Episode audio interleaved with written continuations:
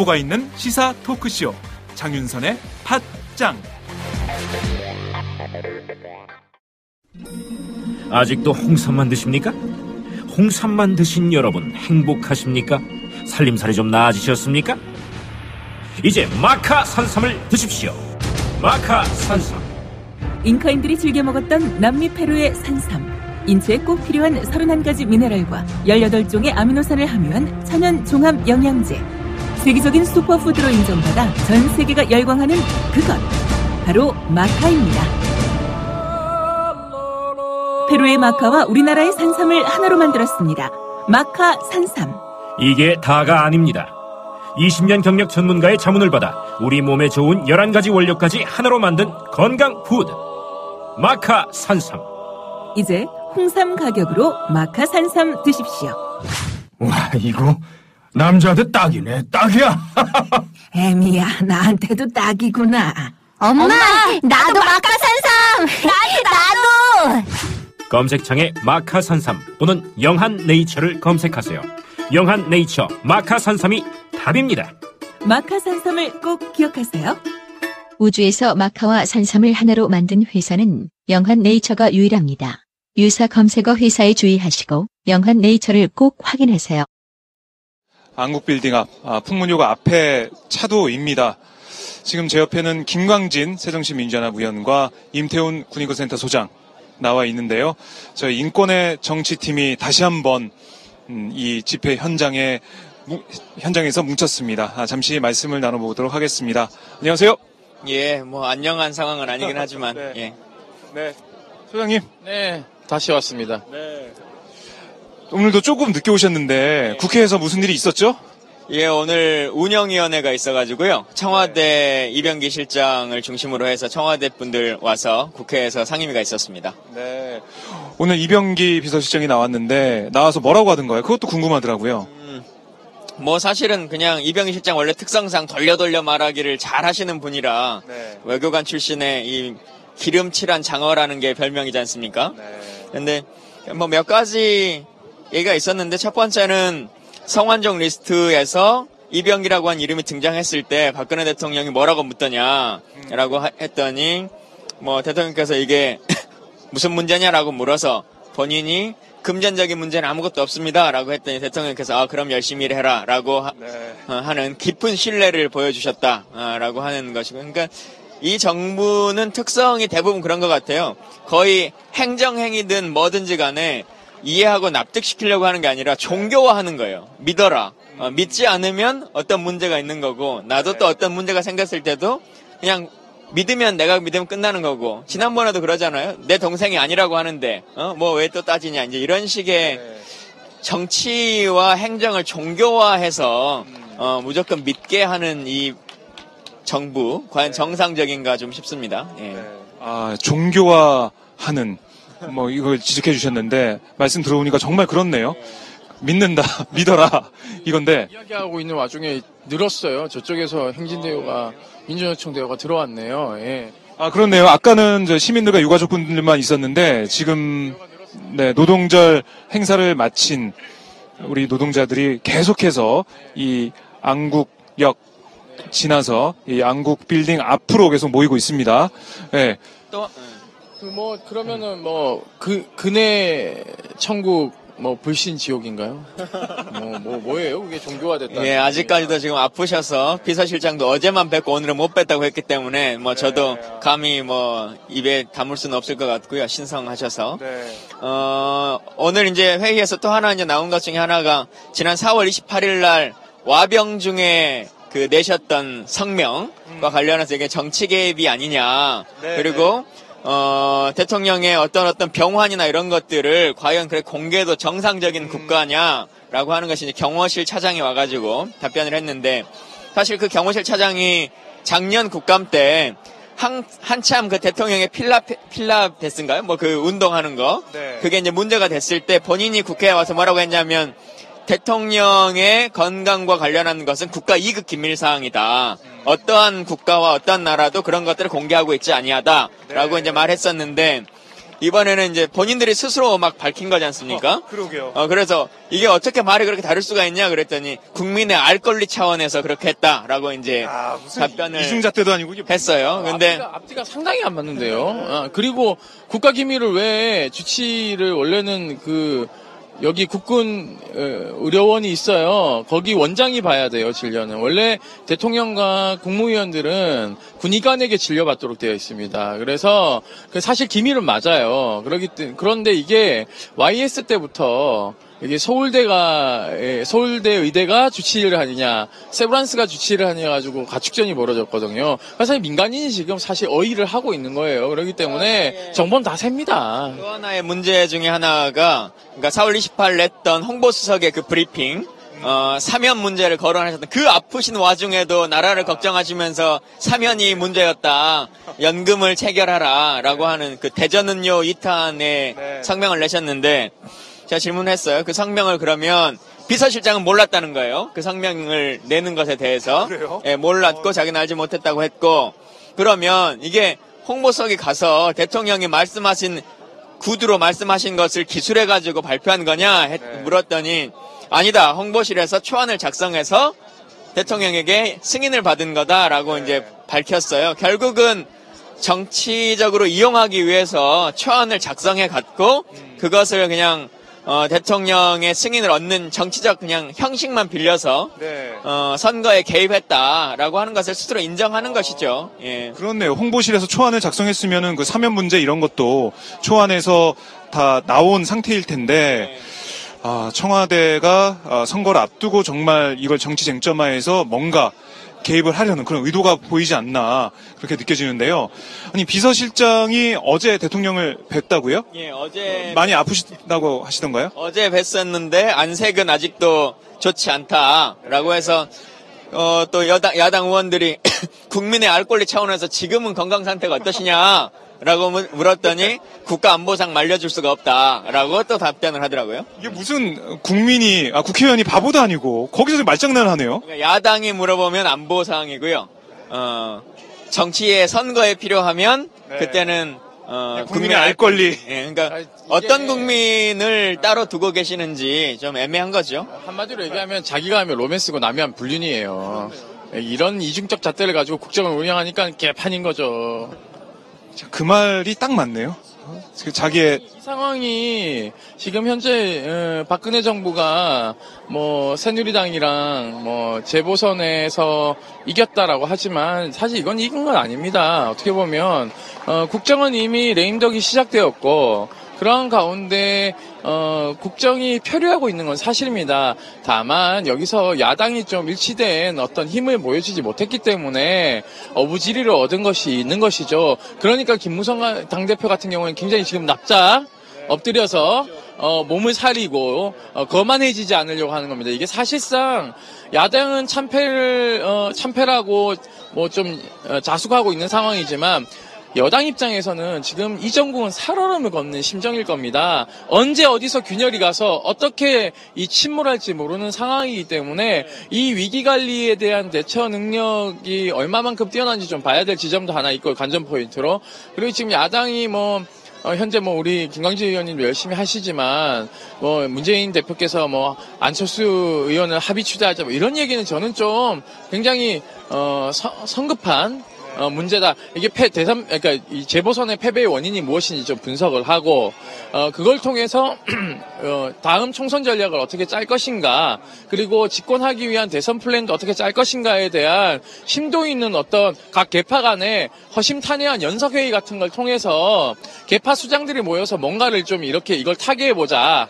그래서 그 나머지 개파 수장들과의 역할을 주면서 무언가 일치단결된 모습을 보여줘야 되는데 지금 그런 모습이 아니라는 것이죠. 그래서 리더십도 사실상 지금 굉장히 타격을 받은 상황에서 국정이 어, 야당에 견인돼 가는 게 아니라 오히려 지금 김무성과 어, 야당 역할을 하는 유승민, 유승민 원내대표에게 견인되어 가는 듯한 박근혜조차도 여기에 견인되는 듯한 느낌을 받아서 참 이게 어떤 상황인지 어, 뭔가 명확하게 설명이 안 되는 상황입니다. 그러니까 지금 뭐 재보선 얘기가 자연스럽게 나왔는데 또 의원님이 오셨으니까 저희가 안 물어볼 수가 없을 것 같아요. 이번 재보선 결과 어떻게 받아들이시는지 한 말씀 해주세요.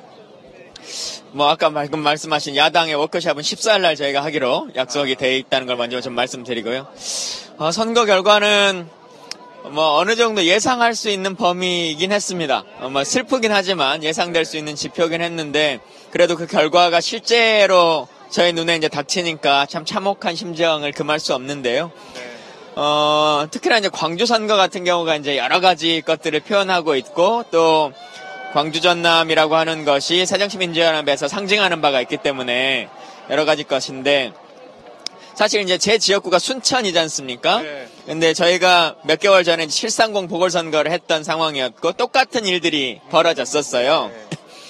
어, 동일한 케이스였다고 생각합니다. 뭐 대상자가 새누리당이었고 무소속으로 바뀐 건 차이점이 있지만 그러니까 결국은 지난번의 선거에서는 어, 전략 공천을 하지 않았어야 되는데 한 것에 대한 불만과 문제 제기가 있었고 근데 이제 그것에 대한 두려움이 생기다 보니까 전략 공천을 해야 되는 지도자의 결단이 필요한 시기에는 그 결단을 하지 못한 측면이 있어요. 그러다 보니 광주 전남에서는 사실 어, 기존의 기득권 정치인이라고 하는 사람들이 공고하게 있습니다. 그래서 어, 당내 경선이라고 하는 것을 그냥 하향식 경선, 아, 상향식 경- 경선을 통해서 하게 되면 기득권 세력이 될 수밖에 없는 구조를 안고 있어요. 근데 일반 유권자들은 그 사람이 되는 것을 별로 좋아하지 않으시죠. 그래서 새로운 사람이 좀 왔으면 좋겠다. 젊고 혁신적이고 좀 물갈이를 했으면 좋겠는데 그냥 경선으로 했을 때는 이게 안 되는 거예요. 이제 이것에 대한 끊임없는 반복이 되기 때문에 지도자가 이제 어느 정도는 지도력을 발휘해서 결단을 내려야 되는 시기가 온다. 음, 선, 그 공천에 있어서. 근데 사실 이번에는 당선된 지 3개월밖에 되지 않았기 때문에 그런 거 하기가 쉽지는 않으셨겠죠. 예. 뭐 아무튼 여러 가지 요인들이 그냥 결합이 돼서 이번 재보선 결과 나왔을 텐데 뭐 어떻게 보면은 지금 총선이 1년 남았어요. 그러니까 1년 남은 기간 어떻게 또 준비하느냐.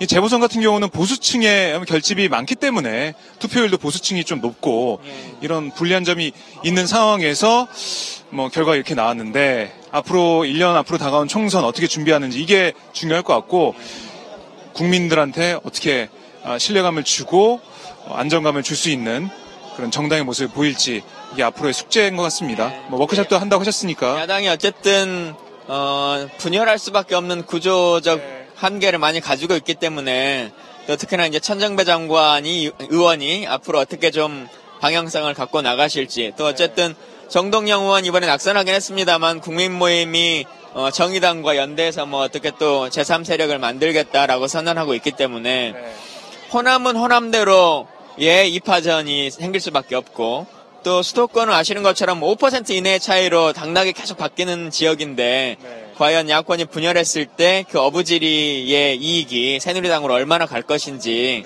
그 고민이 크죠. 예.